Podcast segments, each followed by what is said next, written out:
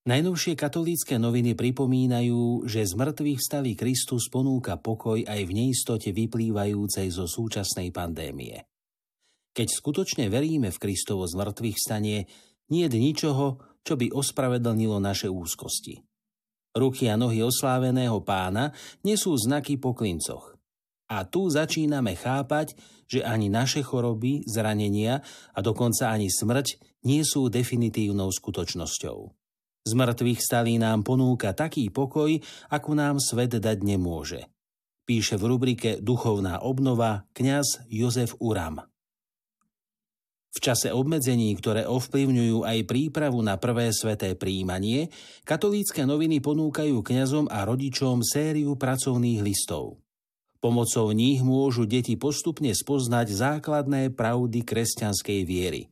Prvá časť vysvetľuje, ako nás Ježiš pozýva patriť do jeho spoločenstva. Približujú, ako sa nedeľa stala dňom odpočinku. Stalo sa to presne pred 1700 rokmi, keď rímsky cisár Konštantín Veľký ustanovil nedeľu ako deň pracovného pokoja. V edikte adresovanom prefektovi mesta Rím uviedol – v ctihodnú nedeľu nech odpočívajú všetci sudcovia, obyvateľstvo mesta a dielne všetkých remeselníkov. Tento dokument zostáva v platnosti dodnes. To, či a do akej miery sa cisár pri svojom rozhodovaní riadil kresťanskými úvahami, je predmetom sporov historikov. V rubrike Vaše otázniky ozrejmujú používanie gest pri Svetej Omši.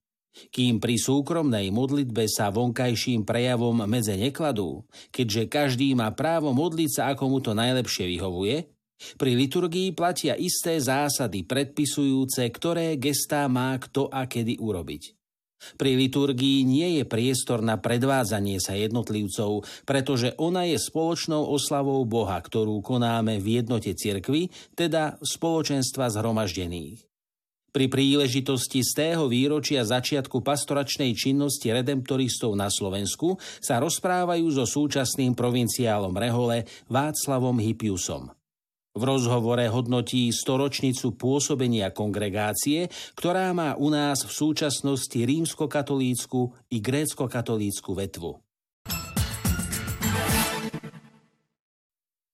Slovenskí biskupy sú radi, že sa epidemická situácia zlepšuje a onedlho bude pre veriacich znovu možné zúčastňovať sa na verejných bohoslužbách. Veriacich povzbudzujú, aby sa po uvoľnení epidemických opatrení primeraným spôsobom začali vracať do kostolov.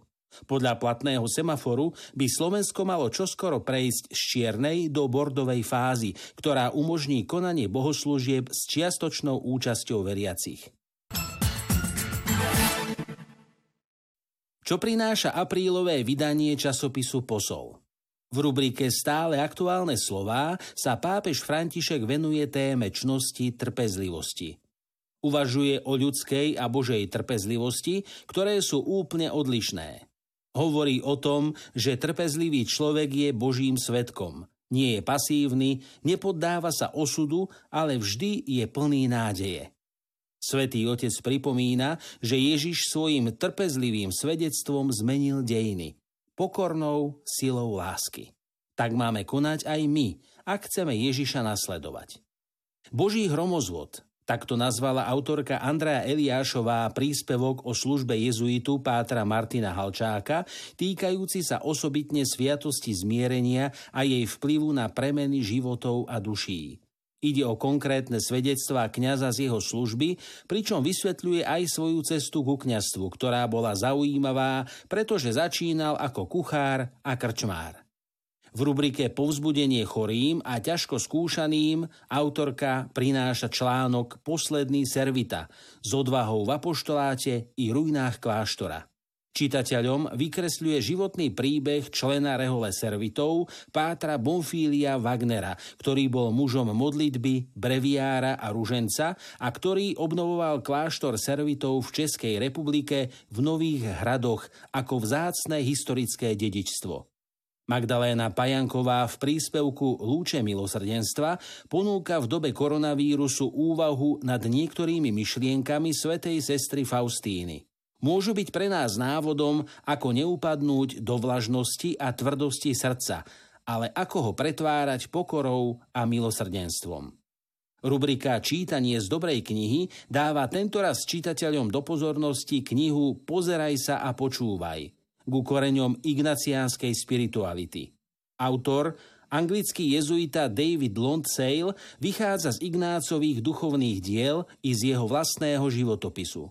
Záujem o duchovnosť, ktorú daroval cirkvi svätý Ignác z Loyoli, neutícha ani po 500 rokoch od jeho obrátenia, ktoré si jezuiti pripomenú v máji tohto roku.